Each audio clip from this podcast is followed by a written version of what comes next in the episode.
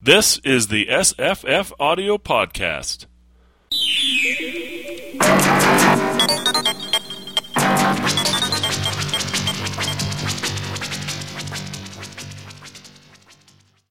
Hi, I'm Jesse.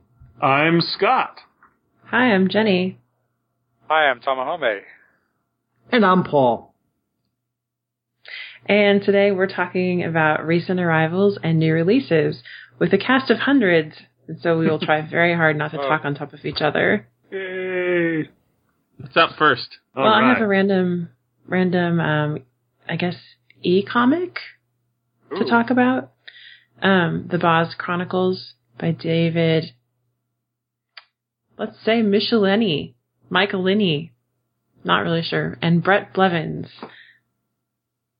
Um, Dover Publications. Uh, I've seen them uh, all over Twitter. yeah, and it doesn't actually come out until the end of September, but they contacted us to see if we'd want to review a copy. Um, it's just the first single volume collection of the six part Epic Comics cult favorite, Iron Man. I'll say it in English. Uh, oh no, Michelinie, who has done the Iron Man, and Blevins, who has done the New Oh. Mutants, daring graphic novel Yeah. follows the adventures of a suicidal alien, a plucky prostitute, and a raucous American cowboy who team to form a detective agency that accepts oddball cases rejected by Scotland Yard. Okay. It's a little bit of everything. Um, I think I remember Bret Blevins on the New Mutants as, as the artist. If I'm, maybe I'm wrong. Um, in any case, that early run of New Mutants was really good. Hmm. Um, it actually did a lot of the sort of the fun, uh, uh, X-Men stuff. So, you know, the young X-Men from the X-Men movies, that sort of stolen from the New Mutants, um, early run. Cause it's like hanging out, uh, in Professor X's, you know, classroom and then, or school and then they'd have like Wolverine come in for a lecture or something. it's pretty funny. Um, very, very fun reading. So this might be alright. Um, but I'm not a digital guy. Is this only, is this digital only? I'm not sure. Hmm. I don't, I don't really like reading comics on the iPad. David Yeah, Michelin, and he's like old. He's like old school artist from Marvel. If you, if you ever saw seen that Iron Man where he's uh, alcoholic, I think he. Uh, Demon in a glass that- bottle. Yeah, Hmm. might have just been the inker, but I think he was involved with that. I, uh, I think we should move on. Okay. Aurora. This is in our science fiction category. And I'm very excited about this one. Um, Space. although- yeah, I'm not so excited about the length, but I, Kim Stanley Robinson seems to be able to get away with big books these days. It's only 16 hours. Yeah, yeah, I, yeah, it's not horribly long, but it's pretty darn long. Um, but I heard him on that, uh, Guardian podcast talking, uh, doing an excerpt from the book and talking about how, uh, how he got the idea for this and it sounds really good. Um, I think I, yeah, I'd be up for doing a read along on this, I think. Oh, that's cool. It's, Yeah, it's so- funny. I mean, the, the whole description that they do it just says a major new novel from one of science Yeah, fiction's it's most. really- And I just looked on Goodreads, and that's what it says too. The the whole description is Aurora tells the incredible story of our first voyage beyond the solar system. Yeah. That's it. It- It's pretty. It's a generation ship story. Yeah, yeah, yeah. but it's not the entire story. It's it's like they're almost there, right? They've been going. for begins. It begins years. with them almost there, right? Yeah, Yeah. yeah, and then they have to uh, deal with it.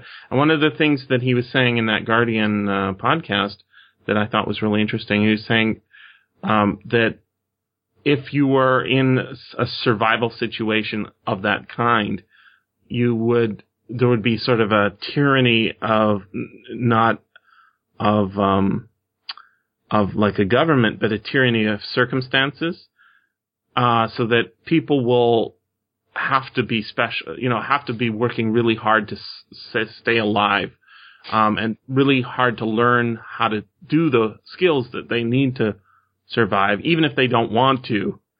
Um, so in our society, if you just want to be a janitor, right, it's no problem because, uh, you know, there's lots of people who are willing to do the other jobs, right?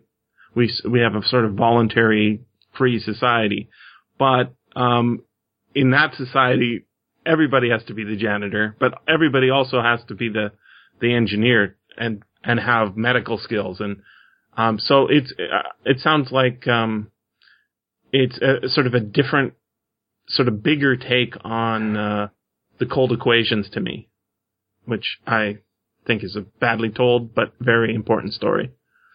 And I think interesting. that'd be really good uh, because you know when you read Kim Stanley Robinson, he researches the hell out of everything. Yeah. Mhm. So there's nothing that's bullshit at all, and I love n- not bullshit. that's my favorite thing. He was on the Coode Street podcast too. He talked about how um like uh, like bacteria evolve faster than humans do, so that becomes a problem Mhm. in a sealed environment. Mm-hmm. Yeah. And and uh, he thought Interstellar was a stupid movie, so this is probably like his answer to it. Hmm.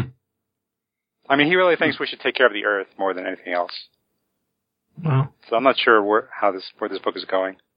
Well, he's also written stuff like 2312. I mean, those are not Yeah. incompatible goals.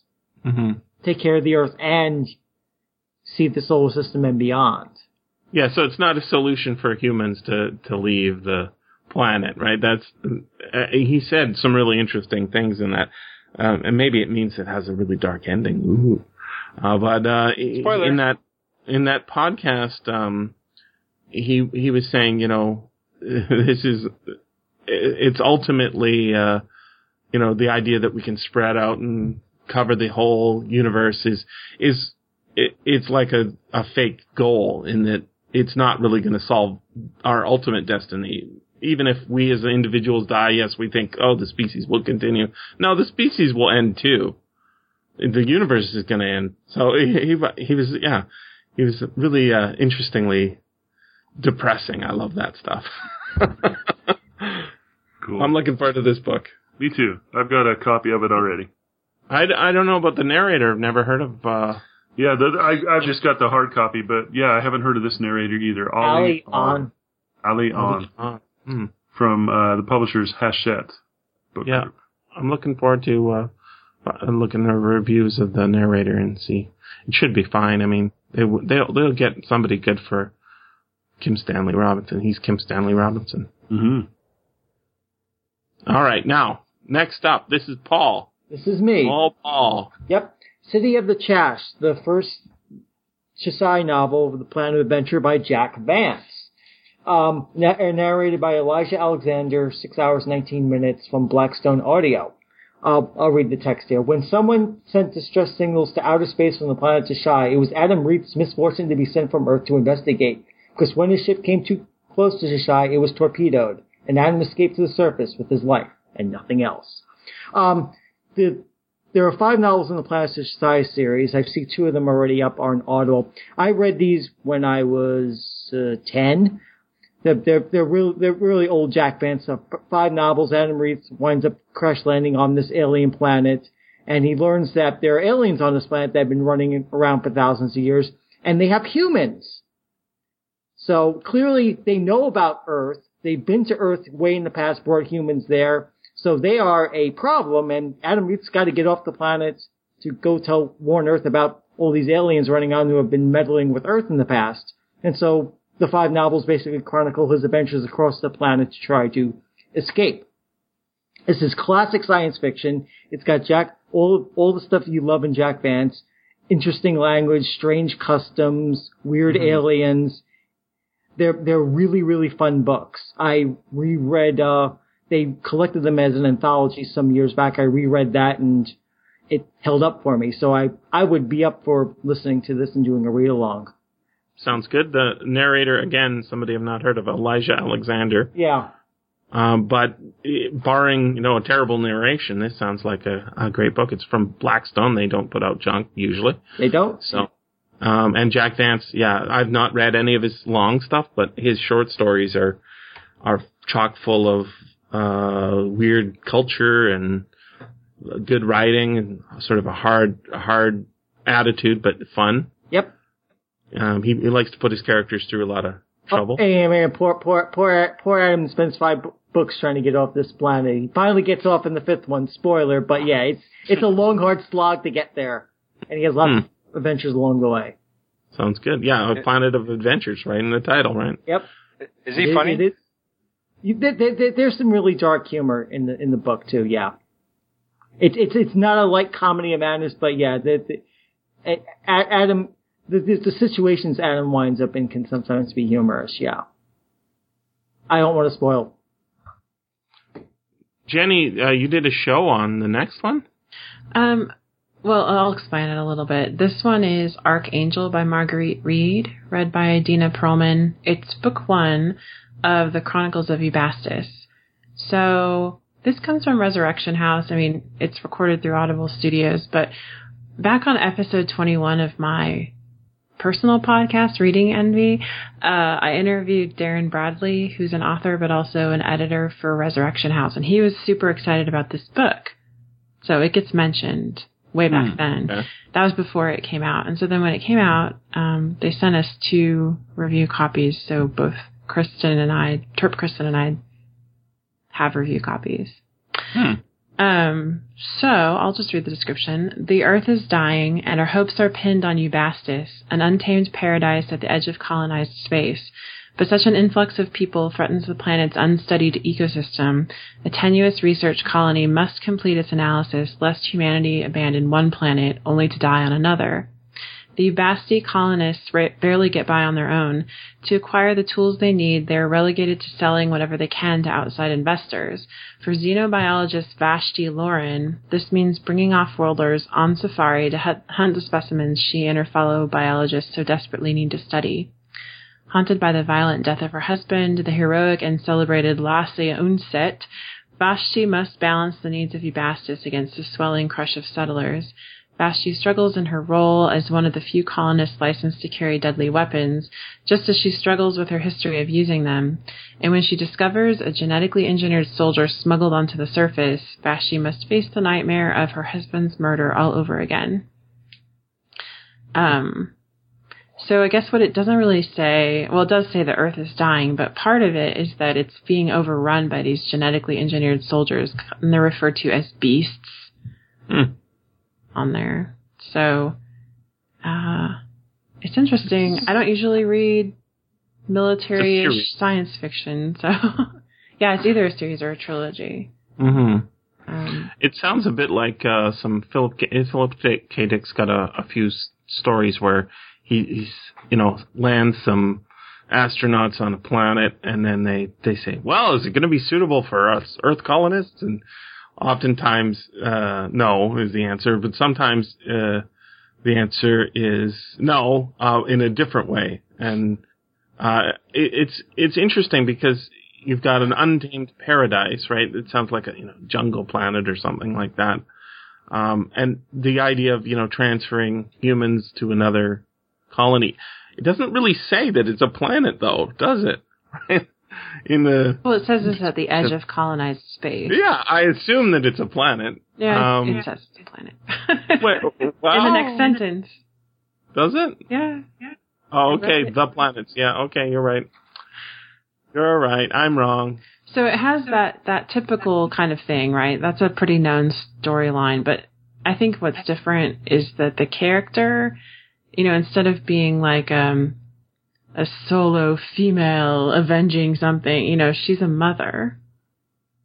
And it kind of turns everything on its head a little bit Mm-hmm. because she's grieving her husband, who was a great soldier himself, a great leader. Um, he's kind of idolized by everyone on the planet, and she has this little tiny child. I don't know. It, it makes it feel different. Like the the focus of the book is different.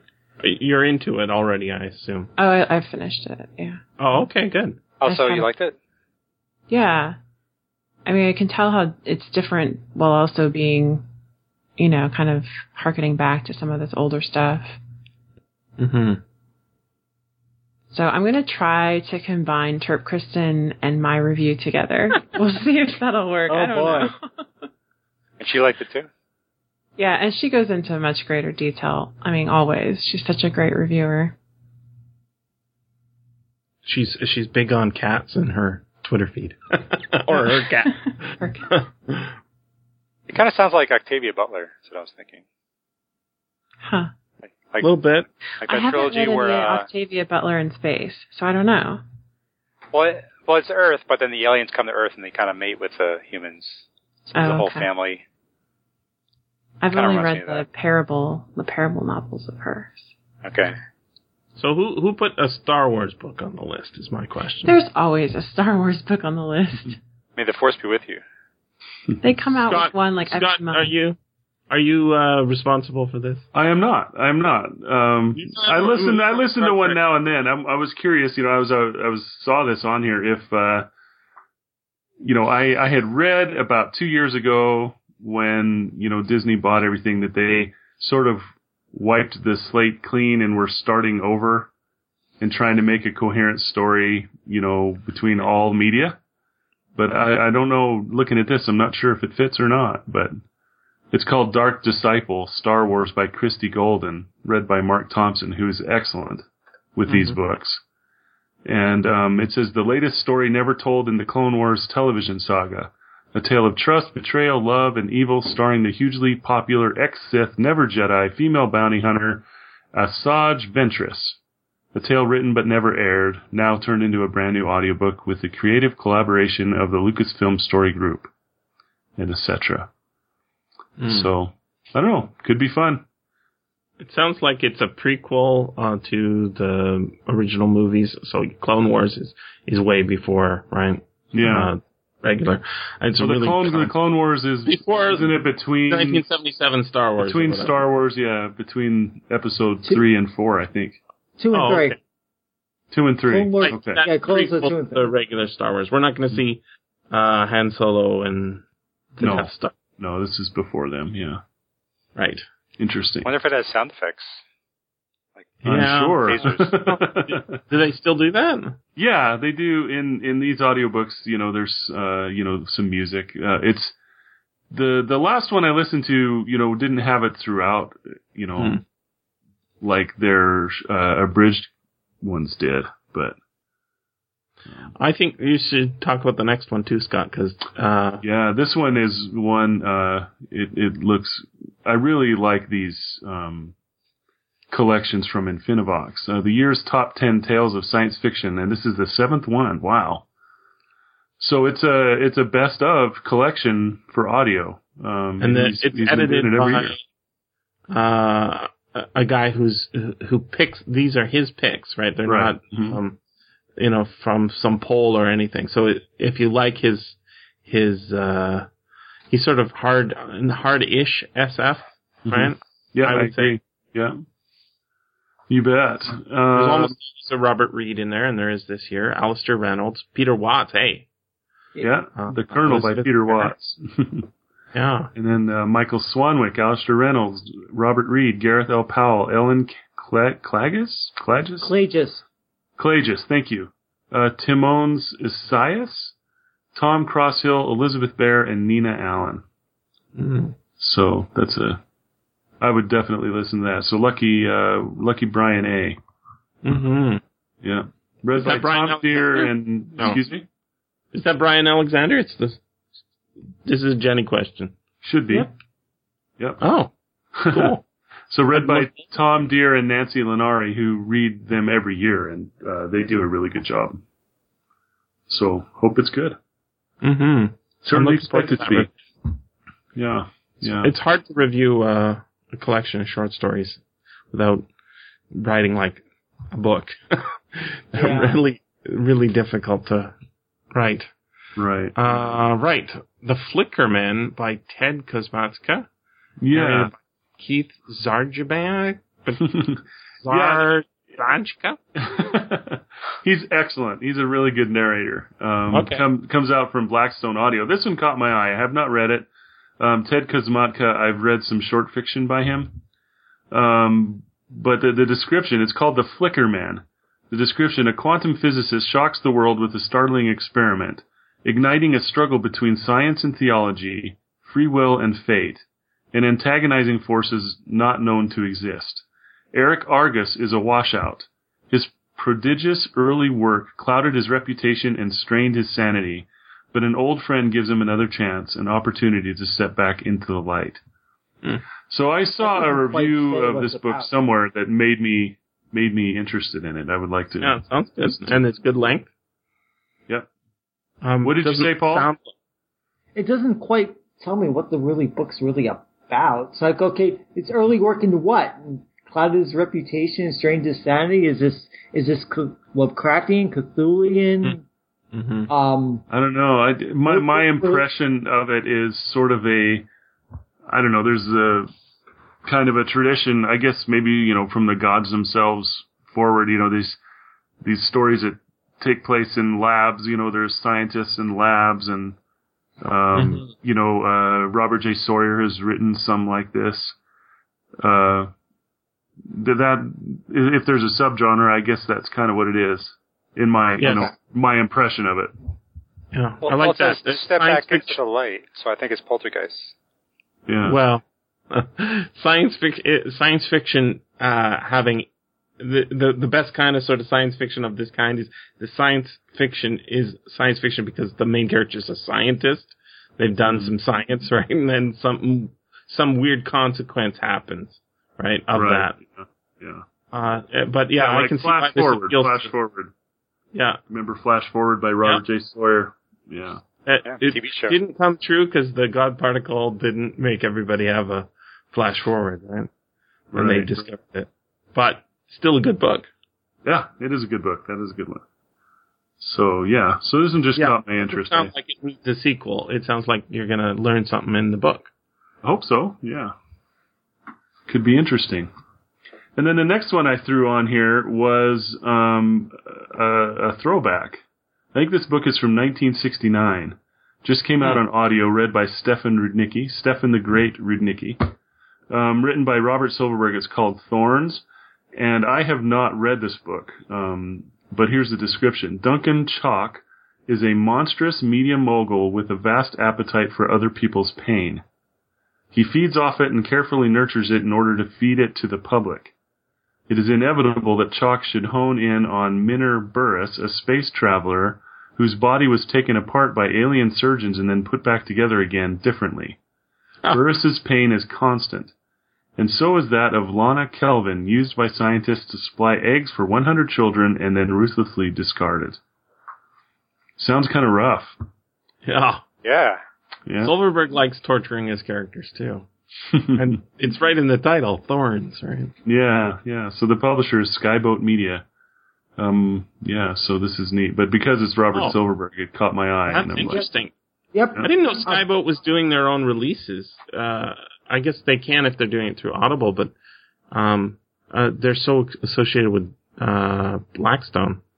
yeah, I think. I think Skyboat started doing some of their own stuff. Uh, Yeah. not that long ago, but Oh, um, yeah. Silverberg's got a great back catalog, so I, I pulled it up on I pulled it up on Wikipedia. Um, 1967 Nebula and Hugo Awards nominee. um, Brian Stableford Cold Thorns, a stylized novel of alienation and psychic vampirism. Saying Nice. that with Hawks, together with Hawksbill Station, it marked a new phase of Robert Silverberg's career in which he brought the full range of his artistic abilities to bear on writing SF. Yeah, I, I I've uh, read I'm- Hawksbill Station, but I haven't read Thorns. Hmm. So now, next up is a sequel. Who likes sequels by Stephen Baxter? Though I guess that's that's a a deal, right? Hopefully Tam will take this Well, I, one. I Tam? read the first book, yeah. so I guess I'll read the description. It's called Ultima. Ultima, Book 2, Proxima Book 2 by Stephen Baxter. So this is kind of a return to his science fiction. He hasn't really been doing it lately. Um, on the planet of Per Ardua, alien artifacts were discovered. Hatches that allowed humans to step across light years of space. Oh, this, this totally spoils the first book. Anyway. Whoops. Uh, Well, uh, skip, the first book if you've read it. what? Why don't you just tell us what the first book's about? Well, I mean, th- this is what the first book's about. They, they um, okay. So, um, I forget where par, par, per Ardua is, I think it's like the, the nearest star with a habitable Earth-like planet. hmm And um, Is it Proxima Centauri? yeah, maybe that sounds right. Yeah, I Well, mean, I uh, can tell you, I can tell you what the title means or the name of the planet means.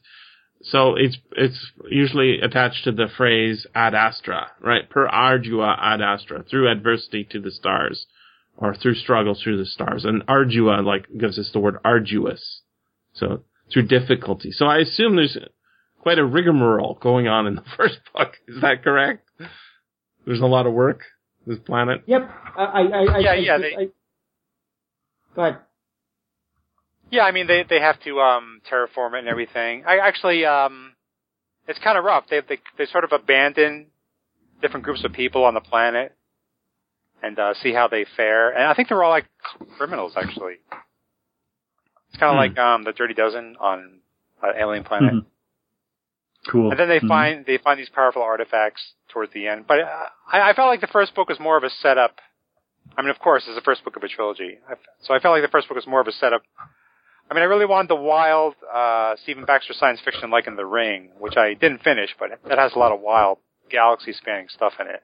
But I think the second book gets more into that. That's my impression. But I haven't, I haven't read it yet. I like the from the description. It says, uh, "We all have countless paths converging in this present, and our future is terrifyingly, terrifyingly finite."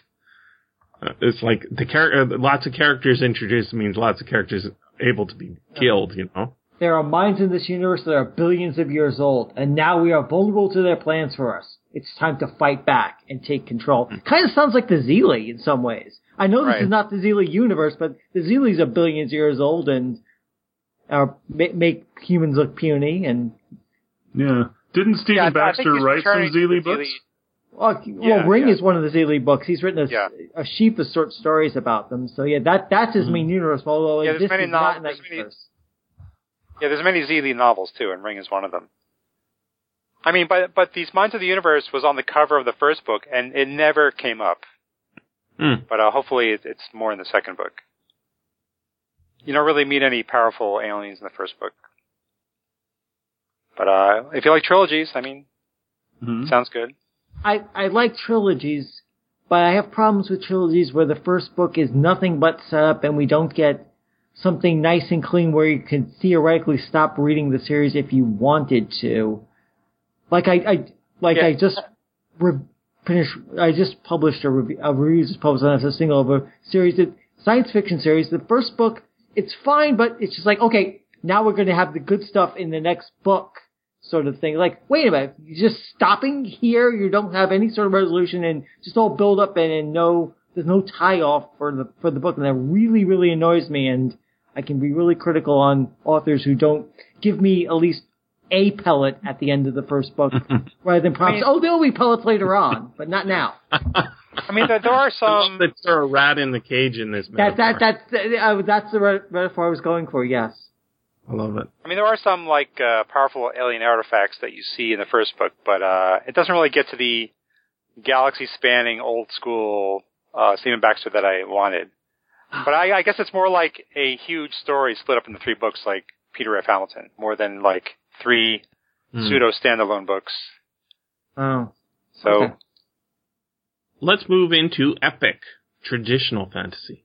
Fantasy. There are no homosexuals in traditional fantasy. Is that correct? Is that why it's called traditional fantasy? No gender swapping. I I don't know. Uh, uh, what what as oppo- as opposed to what kind of other kind of fantasy? Urban Um, and contemporary. Yeah. Contemporary fantasy. Oh yeah, yeah. So that's like the elves in the city or whatever, right? Mm. Quest, Uh, horses, you know. Magic. Yeah, high fantasy. Yeah. High fantasy, secondary world fantasy. Tradition. Irregardless of whether it's it's futuristic fantasy or whatever, it it always e- equals sequels and trilogies and stuff like that. Yeah, and So- really both of these are, you know, not first book in a series, so we can just Right. mention them maybe and then move on. Yes, please. Um, Let's do that. It's uh, Fool's Quest by Robin Hobb. Fitz and the Fool number two. Um, people love these books. People that love Robin Hobb just super love Robin Hobb. and then uh, Queen of Fire, which is Raven's Shadow number three by Anthony Ryan. And looks like we have the same reviewer for both of those. He's super into this kind of fantasy. Nice. I've Yeah, not think- read a single Robin Hobb. What what's Robin Hobb's story? Is Robin a She writes lots of male? Yeah. fantasy. Um, yeah, Yes. female, Okay. Yeah. right? And Lots- she writes writes lots, lots of of fantasy. Yeah. She's, Yeah, she's well loved. People. series in the same world, and this isn't Yeah. one of them. Ah. She writes uh, books people really like. Uh, she's been mentioned to me several times, but I still haven't read anything by her. hmm Yeah, me either. Anthony Ryan doesn't sound like a name I've heard before. Uh, but this is book three, so it can't be. Uh, I've gotten review copies of those. I haven't read them just because there's too many too many books, too little time. But I've heard of them. hmm Well, let's move into contemporary fantasy. Well, I'm still urban fantasy. Ah, yeah, okay, I'm, I'm getting it. I'm getting it. Yeah, but see, some fantasy that's set in the present day is not in an urban setting, so you can't That's just call right. it urban Yeah, fantasy. Yeah, it makes sense. Yeah, I- and I see a book listed here under urban fantasy that really should have been an epic traditional fantasy. But we'll get to that shortly. Yeah, and is China Mieville urban fantasy? Yeah, yeah, I think China Mieville is urban fantasy. Contemporary fantasy for sure. But the N.K. Jemisin, which we'll get to, is definitely Isn't not. China Mieville the city in the city? Come on. Yeah. Yeah, The This, city this in book, the city, this book urban. looks like something that I'd like to listen to. Three moments of, of an explosion. Stories by China Mieville. Mieville? Do you have to Yeah. pronounce all the syllables there? You have to say the is accent. it is it Mieville? I think so. Okay. I think All so. right, cool. From Random House. Uh, again, Bryan Alexander's got this one. Eight years in the making, this collection bristles with staggering concepts and unforgettable images. By turns speculative, satirical, heart-wrenching, and spooky, fresh in form and language, these stories reveal an alternate version of our own universe. One in which art not only reflects humanity's violence, but causes it. And nature has turned the tables, making mankind the endangered species. Hmm. I, I'm assuming it's multiple genres. Not I really. bet. Yeah, because Yeah. every novel he writes is different, so Yeah. Mhm. it's hard to know. Yeah. So that's neat. Working Might, for might be a good way to Bigfoot. sample him. Like, That's a good Mhm. It would be. It would be. I need to. I need to read that. On my Mhm. list. Who's our uh, Jim Butcher reader? Tom. Well, Tom. Tom and Rob both read him, but No, but Tam, weren't you a Jim Butcher guy? I, I've read the first couple. They're they're fun. Okay. Dresden Files. Dres- I I saw like one episode of the show. I don't. Did the show continue? I don't know. no, it got canceled No, pretty Okay. quickly. but Okay. the books are still going. Yeah. I think there was a comic too, and I think I read Yeah. that as well. Um. Yeah. So Jim, Jim working for- Butcher's pretty big in my household, although I have not Is read anything by him. I, I prefer Yeah. secondary world stuff. The uh, my my wife the- and my son both love him. So it's it's kind of like American Harry Potter, right? No. No, like a- it's more it's more like Buffy. I thought with uh, Harry Dresden, kind of an adult chasing. no, it's Go ahead. it, it's like a hard-boiled detective wizard. Yeah. Yeah, that's like American like. Uh, that is not British, Harry Potter. Look, look, American American is like noir, you know, PI sort of thing, right? Is, Yeah. Well, the only connection to Work Buffy me here. though is is James Marsters is the most incredible reader, Hmm. only not with his English accent. You know, he plays Spike in Buffy with very convincing British accent, but he's not British. It's not. And so he has this sarcastic, dry reading voice that is perfect for the character of Harry Dresden. So what what kinds of things does Harry Dresden go after?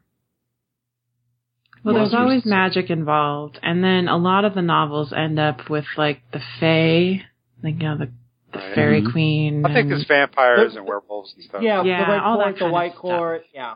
yeah. Hmm. I've just read the first few, maybe. I think it's like one of the first urban fantasy books.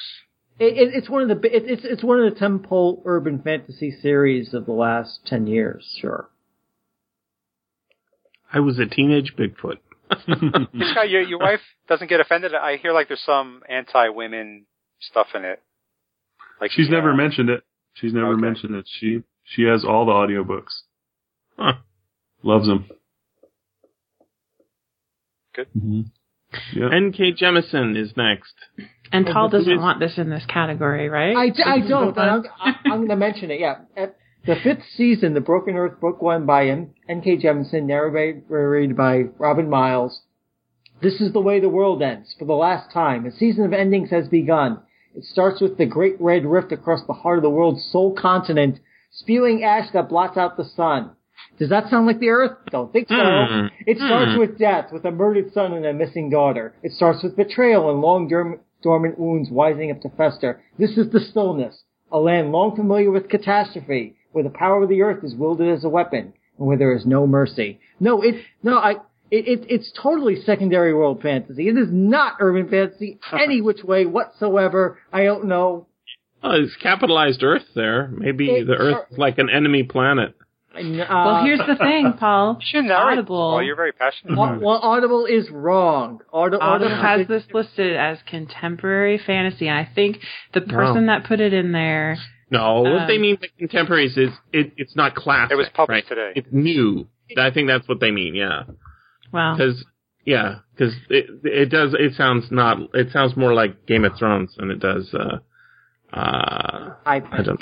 I think they were thrown off because it's they're- post-apocalyptic fantasy, and, and they they think Yeah. that that can't be. Oh, labels. They yeah, just- it, it, it's an apocalypse not on Earth, but yeah.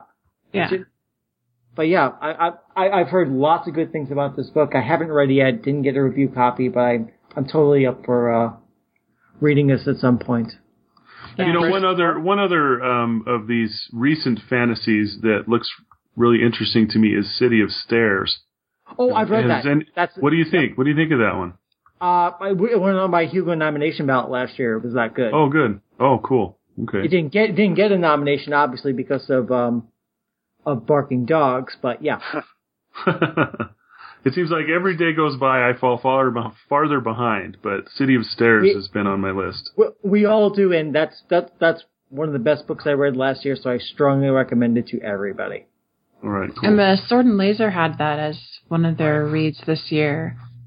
Um, so there's a lot of discussion online about it anyway. mm-hmm. Hey, Paul, have you read N.K. Jemisin before? I've I, I, I've- I've read uh, her Dream Blood novels, yeah, which which is a duo- which duology set in a uh, quasi Egyptian Sudan sort of world. Really, really atmospheric, really, really intense description. The food, the the novels make me hungry for uh, Ethiopian food every time I when I was reading them. No, seriously, because they talk about food and and the culture, and it's just very atmospheric, very, very, very. Uh, you really sink into her world when you read her work. Yeah, I'm I like drooling right those better than her first, better than her first trilogy. The Inheritance. And- Yeah, I like. And- and it's funny, something about a and- and- moon, right? Something. right. And, and, and funny, and, and fun, yeah, it's just like funny. Funny enough, she wrote these first, and but they got published second. Huh. Yeah. Great. Interesting. That's great. Tasty. Uh, some of the rest of these we can just mention because they're they are not the first book of the series. Um, so there's Deceptions, a Cainsville novel. I don't even know which number it is by Kelley Armstrong. Uh, okay, The Tale of the Body Thief. Thought, the Tale of the Body Thief. Vampire Chronicles book number four by Anne Rice, but read by Simon Vance. Yeah. Um, there seems Thirty-six hours. well, I saw that in Audible, but the list that I had from um, Random House said 18, so it's one or Hmm. the other, probably 18. okay. Um, Crown and Key, books number two and three by Clay Griffith and Susan Griffith, The Undying Legion and The Conquering Dark. Man, a lot of their books have been coming out on audio this year. And then under paranormal romance, um, we have Sea Haven number four by Christine Feehan. It's called Earthbound. And we're into horror. Horror. Oh. Who's who's orange highlighting? Because that's oh that's me highlighting for Scott. That's what they. Yeah. I am I am a, a big Stephen King fan. I, I love him, but uh, I haven't read his last few, um, including this one, Uh, Finders Keepers. I think I Um, think this is mystery. Sorry. Yeah, okay. It's uh, Bill Hodges trilogy. So yeah, it's- Bill Hodges trilogy. You don't see that from Stephen King very often. Uh, you know the word trilogy. no, Um, it says it's a master, masterful, intensely suspenseful novel about a reader whose obsession with a reclusive writer goes too far, too far. Sounds familiar, huh? Uh, Yeah. Misery. He's read. He's read a lot of books about with writers as characters. Mhm. A book about the power of storytelling, starring the same trio of unlikely and winning heroes King introduced in Mr. Mercedes, which is another book I haven't read. Mhm. And that's interesting. He wrote a pair of books one time, uh, Desperation and the Regulators, Mhm. in which he took the cast of one book and used all the same characters in the next one, although they were unrelated otherwise. Mhm. They they weren't playing. It was like a cast of actors, you know. So he used the names. The and- meta meta yeah, writer. yeah. I think he might be doing a similar thing here because some It of those like it, characters are dead from the first right. book. Fascinating. So I think he's you know having fun. Yeah. And then this next one, next- this next one, which is also by Stephen King, is available on audio only. Um, it, it came out right before the Fourth of July, called Drunken Fireworks, and I think later it'll be in print in a collection that he's putting out. But right now, this is the only way to get it, and it's an hour and twenty minutes. And I actually have it, but haven't heard it yet. Um, uh, Alden McCausland and his mother are what they call accident rich thanks to an unexpected life insurance policy payout and a winning Big Maine million scratcher. Alden and his ma are able to spend their summers down by Lake Abenaki, idly drinking their days away in a three-room cabin with an old dock and a lick of beach. Now, one one of the things that's interesting about this is Stephen King. I I saw an interview of him about audio before this came out because he was releasing it on audio only, and he was talking about how when he was writing it, he he wanted it to be read in a in a good Maine accent, and this Tim Sample could do it, and he was like, "Oh, I'm going to release this on audio." So, um, yeah, it's going to be fun.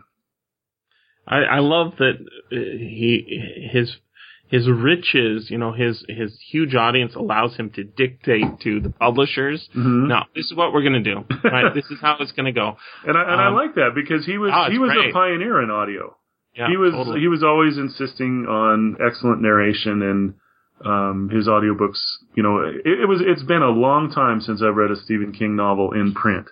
His audiobooks are always so good. I prefer them. hmm Yeah. Jenny, the the next one. Hey, you want me to play a sample? Oh, badly over my microphone. Sure. A Give it a shot. was on it. That thing looked like one of the little bikes a clowns ride in the circus. Butt cheeks hung right down Can you hear that? yeah, yeah, not yeah, bad. I heard that. Yeah, little accent there. Um, so this next one, Jenny, the Blumhouse Book of Nightmares. Did I hear about this on your show? No. I swear it was. I was hearing about this book. Um, I thought it was your podcast. It's, some book podcast, I guess. Um, the Haunted City. Uh, this is a anthology I heard about. Um, that includes a whole bunch of writers from uh, of movie producers. Uh, like he just asked all his m- movie people to write uh, a themed anthology story, and he wanted it to be about something to do with cities.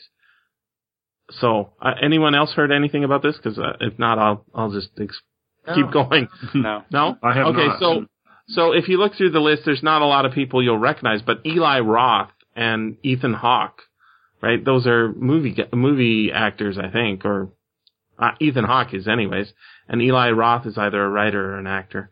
Um, so these are all like um, short stories that are not designed to be, you know, retold as, you know, uh, they're not, you know, scripts for movies or anything.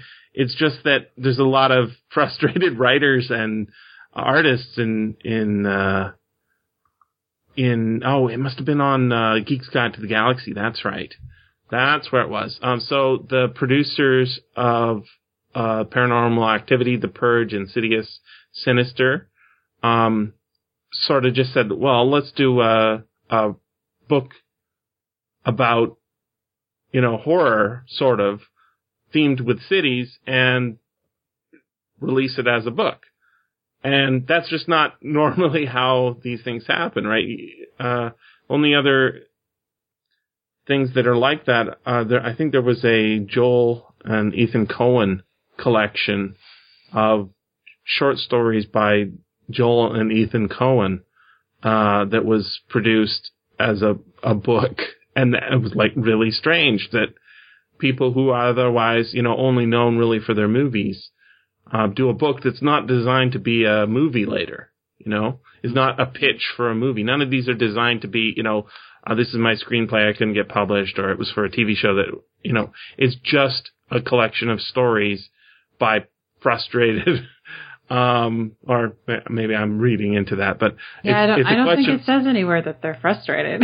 no yeah I guess it's not that they're frustrated it's that these are stories that couldn't be adapted for film. So it wasn't Ah. like give us your old stuff that you couldn't get done. It's just let's just do something totally unrelated. And I thought that that was really interesting because the the producer uh, who was talking about, I guess it must have been Jason Blum as the uh, editor, um, must have um, been saying that you know it was sort of unrelated. It's just I know a lot of really smart people in this business, and I asked my friends uh, if they had a story, and they uh, these are the people who submitted them, and I thought that was really interesting It is interesting. and it, it- I, I really like the. I, I maybe there's a review of it I did years ago, but that Joel and Ethan Coen book Mhm. uh, that got released as an audiobook, it was really weird and different because these are people who are not normally um, writing uh, short fiction for things that aren't the screen, right? It's they're not in the normal literary tradition. So call it outsider art if it's artists, right? Outsider writers because they're outside of their normal genre. Um, I'd, I'd be really interested to see what Ethan Hawke would write about. I know he's a novelist as well. Is he? I didn't I- know that. I think so, yeah. Um, and I just think that's really interesting. But I've not heard of most of these authors, and and yet this is a it's you know not coming from the mainstream book publishing industry. And yet, if you're a you know, I I think The Purge was really good. Have you guys seen that movie? Yes, because you, because you told me on a previous podcast I should say. Uh-huh. What did you think of it? Um, kind of flawed, but really interesting idea. Yeah, uh, the idea is the is the is the thing. There's the, the warping of society around this whole one night a year. Well, I thought of it. It's like it's more like contemporary criticism, sort of Oh, uh, uh, Star Trek version of reality. Oh, you know? Yeah, I mean it's it's criticizing our current society by taking taking it to uh reductio ad absurdum. Yeah. yeah, yeah. I thought it was really well done. It almost sounds like when they translate Russian or something into English, then it's like a totally different genre. Mm-hmm, Yeah, it, because they're not exposed in the same way. You know, um, if you if you read nothing but science fiction all the time, you that's sort of that's your vocabulary, and Yeah. if you're in a different vocabulary, then you use different ideas. Yeah, I kind of get burned out when people just kind of use each other's Totally. ideas over and over again without bringing in like something from real life. You know? Yeah, yeah, I agree. All right, Scott Sigler's got a new book out. Anybody read a Scott Sigler book? Mm-mm. I have not. Yeah, I read uh, Infected. Okay, It was nice and gruesome. I read Earthcore. That was his first one. Um, Actually, he Yeah, uh, he- he did his own. He used to do his own audiobooks and podcasts. yeah, yeah. This one's. uh Yeah. I don't know. Maybe he podcast this one as well, but it's a new trilogy and it- it's got a female narrator. So presumably he didn't do his own narration on the audiobook uh, that he released through his podcast. But um, it's coming from a publisher called Empty Set Entertainment, uh, which is a funny name, math sort of thing. Yeah. I don't know. Um, yeah, I, I'm. He's not. He's not my uh, cup of tea. He's a good writer, but um, uh, more about action than I am. I'm more ideas. He's more action. Gruesome action. Gruesome action, yeah, yeah, yeah. He likes Mhm. torturing his characters. A, a teenage girl waiting to find herself trapped in the coffin. So yeah, I think it's right there, right there in the first line. hmm All right, so we're into related nonfiction. Is this your uh, ad, Jenny? Yeah, I just try to keep, you know, just a finger Oh, on I- some of the I- things that seem related. I agree with Yeah. this first one. Uh huh. Humans are underrated. What high achievers know that brilliant machines never will. By Jeffrey Col- Colvin. Hey, Uh oh. Je- Geoff Colvin. No Hmm. relation that I know. All Oh. I, I thought there, I, there was a case of nepotism here, Jenny. Yeah. No. No, I literally got this on a review copy list, I promise. it's eight hours. Go to ancestry.com right now. It's from the um, uh, author of a book called "Talent is Overrated." So I guess he's he's he's on a theme here. Humans are underrated. Talent is overrated. Um. So w- what was it that grabbed you about this one?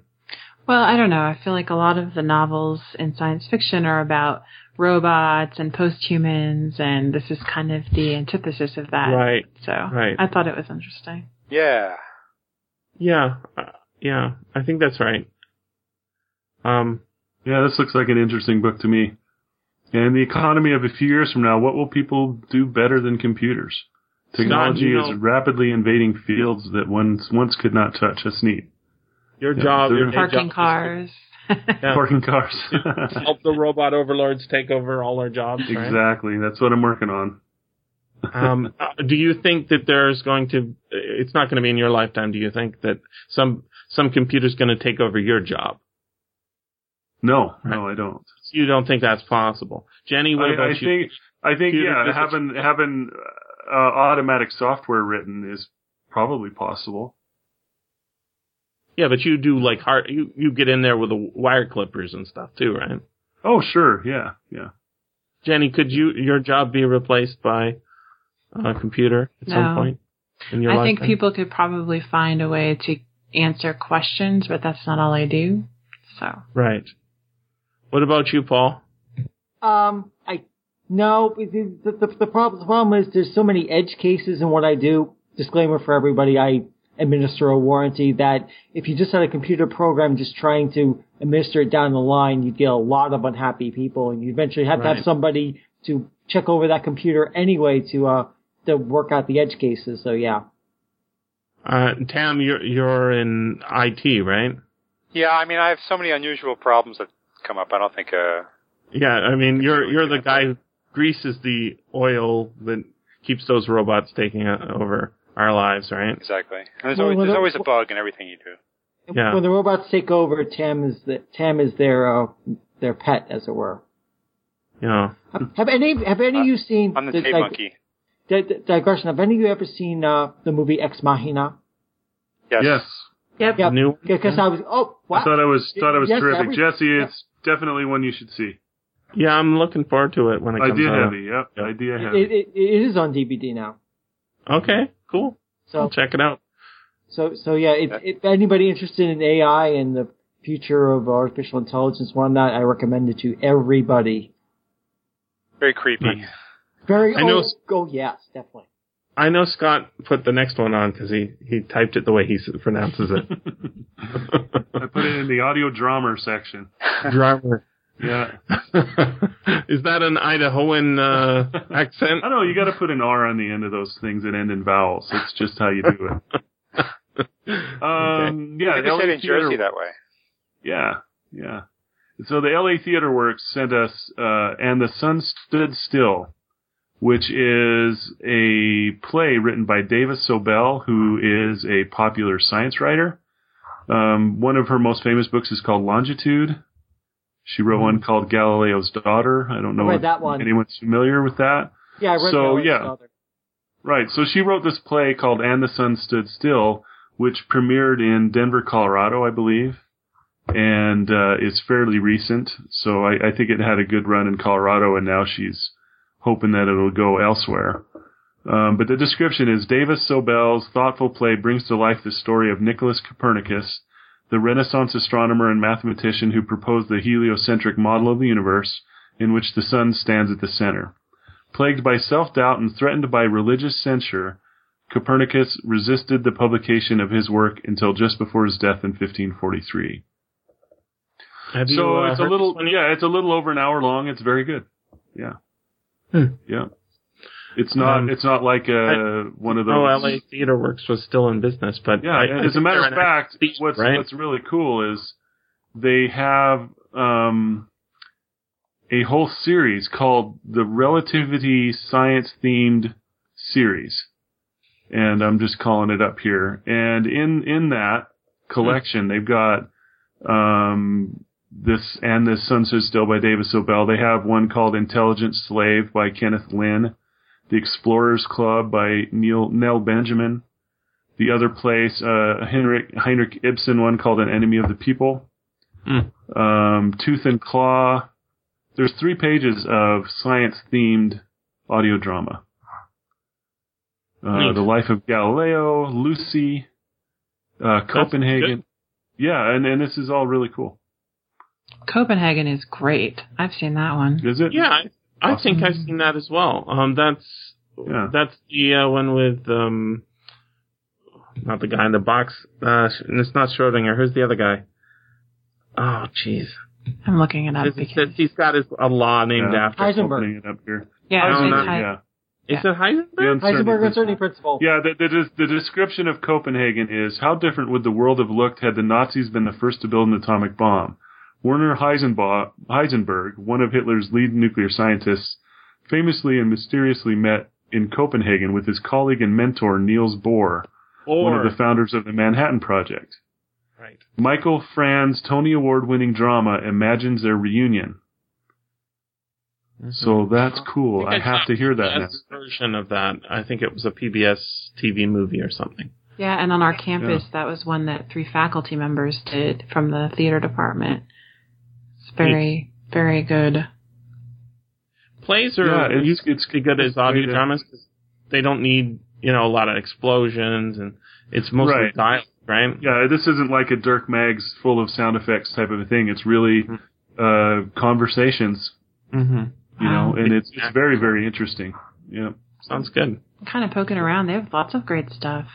Mm-hmm. they do, they do. They've been around forever too. They're like, and you know, this kind of answers the question I have because um, on my the Reading Envy podcast, there's an episode coming up where I talk to Monica Byrne.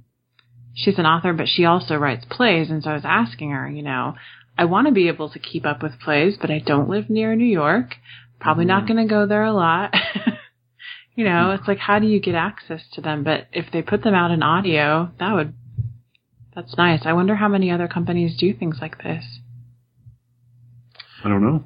Not that many. Uh, there, there are a lot of audio drama troops that sort of they do a stage play in their town, but they they tend to be audio drama only. The LA Theater Works is interesting because they they are really geared for audio. Uh, you know, to because they got a lot of famous actors, but they but they I think they do it the same way. It's just that they they do real, you know, uh, they do famous plays as well as their uh as well as you know just recreating you know OTR old Yeah. time rate something like that. Um. That's different somehow. hmm That Yeah, it, amazing. it really seems insane to me that we have uh, this medium called television that's really good for live, uh, you know, transmission, and nobody has like a a play channel, like, like you know, uh, you just have a channel that's called you know Broadway, and then The play's the You- thing. tune in to see the play that day because that'd be the only. Uh, it's so stupid that uh, regular television has all these pre-recorded materials when you know that uh, it's best done by Netflix and that sort of thing, right? It's only really good for for sports and I guess local news, local breaking news, or but that doesn't fill the day, and it doesn't fill all those channels. It really should be a, a you know a play channel where they have the theater playing and then you say, hmm, I, I don't know, I, I want to watch this other play channel because they're they're showing the show, you know. That that would be really cool. I remember uh, when I was young, you know, in HBO's early days, they had uh, Barefoot in the Park. I remember watching that, and it was a play. Uh, one of the leads was um, the guy who played John Boy in The Waltons, Mm-hmm. and I can't remember who played opposite him, but I remember watching it and just loving it. And it was the play, you know, the whole play. Yeah, it's very rare Simon. to have a release of that. Like, I think there's a couple of who's the guy who plays Wolverine? Uh, Hugh Jackman. Hugh Jackman. I think eh, there's a couple of plays by him. You can see like uh him singing, you know, and dancing on the stage. Uh, you can, might find them on YouTube or something, but there is no like uh channel that says, okay, that's what we specialize in, and and that totally should be because people would watch that. It's, it's especially if it's live. Yeah, the Metropolitan Opera has kind of figured out a solution where they, instead of, it's not on TV, but they do it with the movie theaters. Oh yeah, the Fathom events. Mm-hmm. Yeah, Oh, that's yeah. amazing. I've been to a few of those and you really feel like you're there. But I've Oh, never that's been to live opera in New York, but I've been to the local theater watching a live opera in New York. because there, no matter how many people you know you lose to the audience in actual New York Broadway, right?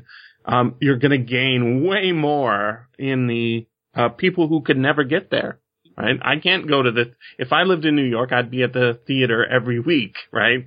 I'd be going to yeah, the if you new could show. afford it. Yeah, yeah, yeah, if I could money. afford it. I can't, and that's uh, you know one of the reasons I don't live in New York is it's very expensive. Um, but yeah, to, but the thing is, is if you can make ten thousand people watch it instead of uh, you know two thousand or whatever it is, Yeah. you get a hell of a huge audience. People will like it Un- untapped market.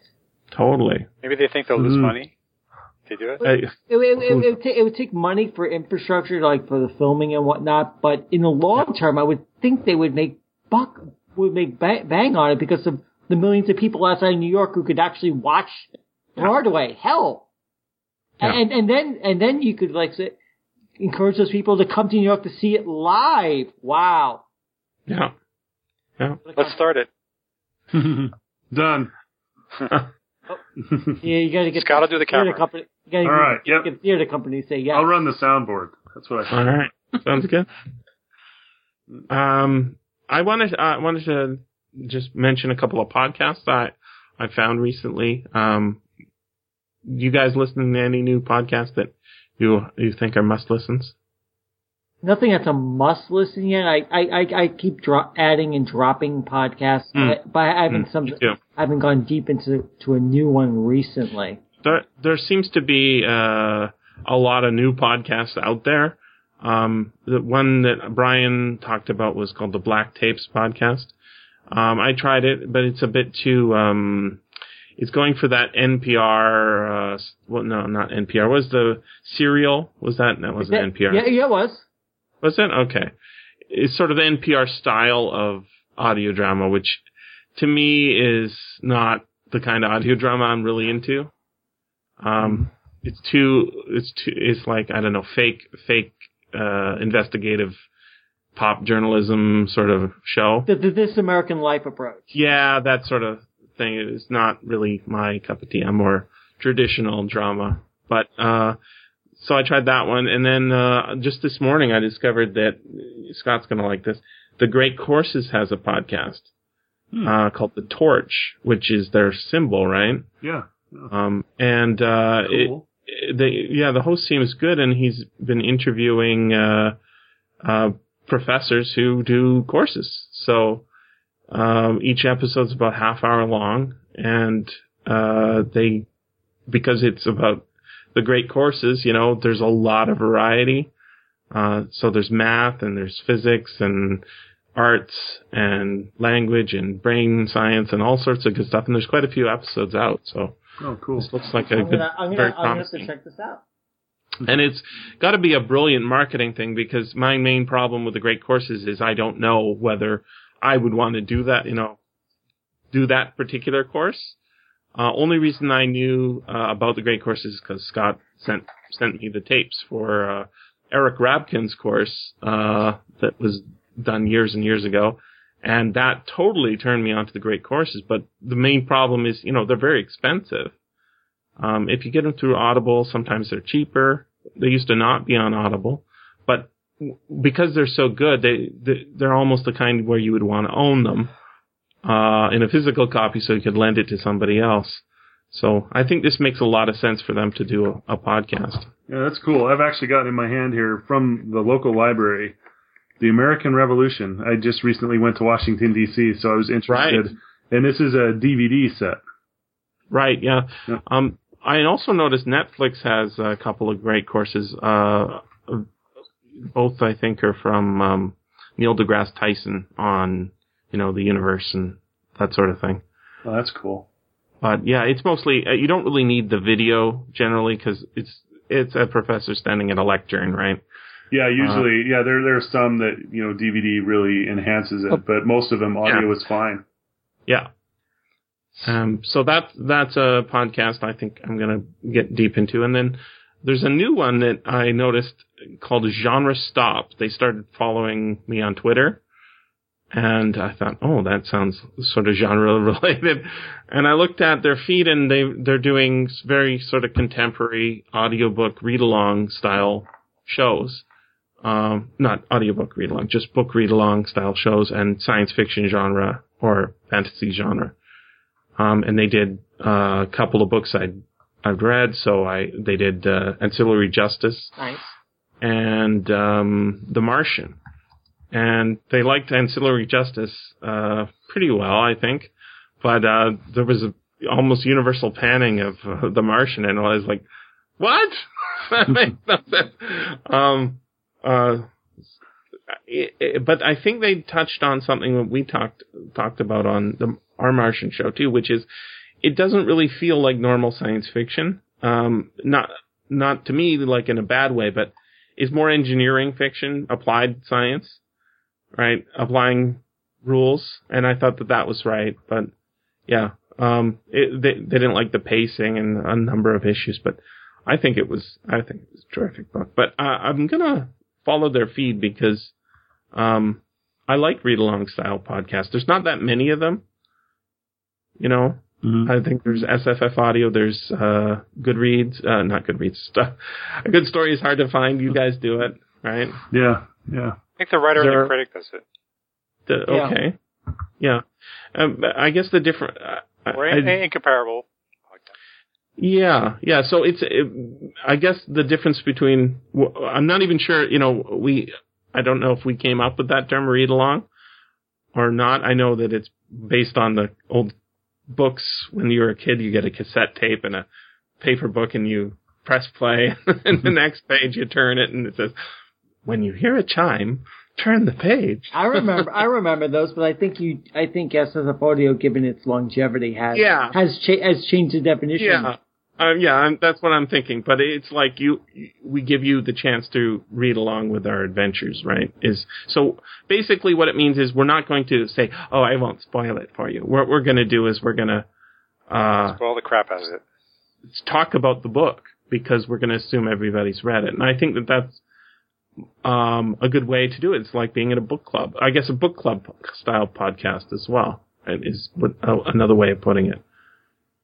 But yeah, I thought that it's interesting. They've started, just started. and Their microphone wasn't that good at first. They were picking up a lot of fan noise and such. but um, it's got better, and I think they've fixed the fan noise problem. So um, check that out. I would say. Cool. I think I have Geek a few new ones. sometimes. What what do you got, Jenny? Well, I, when I started out having a reading podcast, I didn't want to listen to others just because, Mhm. you know, I just wanted to do my own thing without all that noise in my head. But um, I've started hearing from people who listen to mine that they listen to these others. So there's like this Mhm. group of people that, you know, listen. So I started listening to Books on the Nightstand, The Readers, the Guardian Book Podcast. Uh, those might be the big three. I'm listening to the Booker Prize podcast, but I think it's just kind of temporary every year around the time that the awards are, you know, being nominated and everything. Um, so I like Books on the Nightstand. Um, it's two people that work for Random House though, so I think they're a little heavily focused on the books that they know the most about, and they read Mhm. a lot of um, upcoming and and current, currently published stuff. So not a lot of stuff before this year. Um, but every once in a while they'll talk about other stuff. The readers, as far as I can tell, is these two guys that are friends and they talk about books. It's a little looser. I'm not Hmm. sure what their like professional ties are to the industry, but like this summer they got together and went on a road trip to a marvelous thing that I just learned about this year called Re no Booktopia? Booktopia. Which apparently used to happen an hour from me and I didn't know about it. So I'm really bummed because it doesn't happen there anymore. Where does it happen now? um, Pu- Puxta, Puxta, Puxta- Cuddy. Punk, Whatever that- Punxsutaw- Punxsutawney? Funny? Positani, where the groundhog lives. no. or somewhere, somewhere that's, that sounds like that. It's Somewhere up in the east northeast. North, yeah. Funny. Anyway, but know I've what- been you enjoying know what- it. I've been keeping Sorry. up. Sorry. Cool. No, no, I interrupted you. Um, I was just going to say, you know what convention that I really want to go to is ReaderCon. Wouldn't that be fun? That would be fantastic. I think it's in Massachusetts every year. It, it, it is in Massachusetts every year. I, I, I'll, I'll put a plug for Fourth Street Fantasy here, which is kind of like a tiny reader con in Minneapolis every a couple weeks before convergence every year. It's it's a very very same sort of focus on books and genre and deep discussions about both of those. Hmm.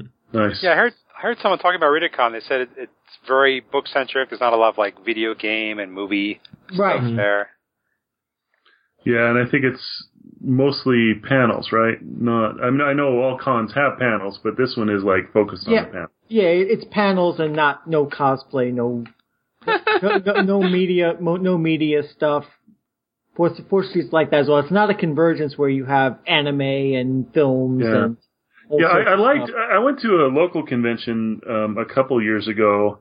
That um, one thing that was different the year that I went is they did a lot of reader centric panels, which I thought was fantastic because a lot of the cons that you go to, they're all writer panels, meaning how do you write, how do you do a character, how do you do this, but but not everybody that goes there is trying to write novels. It's like so they would do a thing like uh, Roger Zelazny panel or uh, you know Jack Vance panel, which is an actual one that I remember going to, and you just have some people up there that are often writers who uh, are fans of this person's work, and they talk about you know the work for an hour, and I love that, and that's what ReaderCon has all kinds of things like that, Yeah. One of Sounds those, as well as some as there. well as some writer panels as well, but they also have a lot of reader centric stuff. Hey Scott, you should listen to Jenny's podcast with uh, Mrs. Vandermeer. I did. I thought She it was talks about- terrific. Yeah, she talks Mm-hmm. about how like she's more of a reader than a writer, so she'll like books that Yeah. are good stories, not that are like well written. hmm Yeah, that was a really good interview. It was. I thought it that was an terrific. interesting Yeah. distinction. Yeah. Yeah. Mhm. Um, Jenny, I wanted to ask you about the Guardian podcast. Um, my problem with it is most of the time I don't want to listen to this particular one, but how, like, every once in a while, like every three or four months, I find I've, you know, I have stuff. Uh, I don't subscribe to the show, but uh, how often do you find that it, it is genre related, uh, as opposed to just not? Oh, well, when that King, Kim Stanley Robinson episode came up, I was like, whoa. So, you know, I've only listened to it for a few weeks, but I wasn't even expecting it to be genre related at all. Yeah, they do, you know, Cory Doctorow has been on it Oh, and. okay. They they seem to be sort of because they're UK based. Yeah. Um, uh, it's not always, but uh, yeah, yeah, it's not one I've subscribed to. But They also Uh, have so- a super exuberant host who's a little bit much for me. He's like the BBC radio guy. okay. Um, I also I wanted to make a plug for this book I got that I thought uh, was really cool. I mean, if, if I find something free on the internet and I, I really like it, I don't generally go out and buy the book.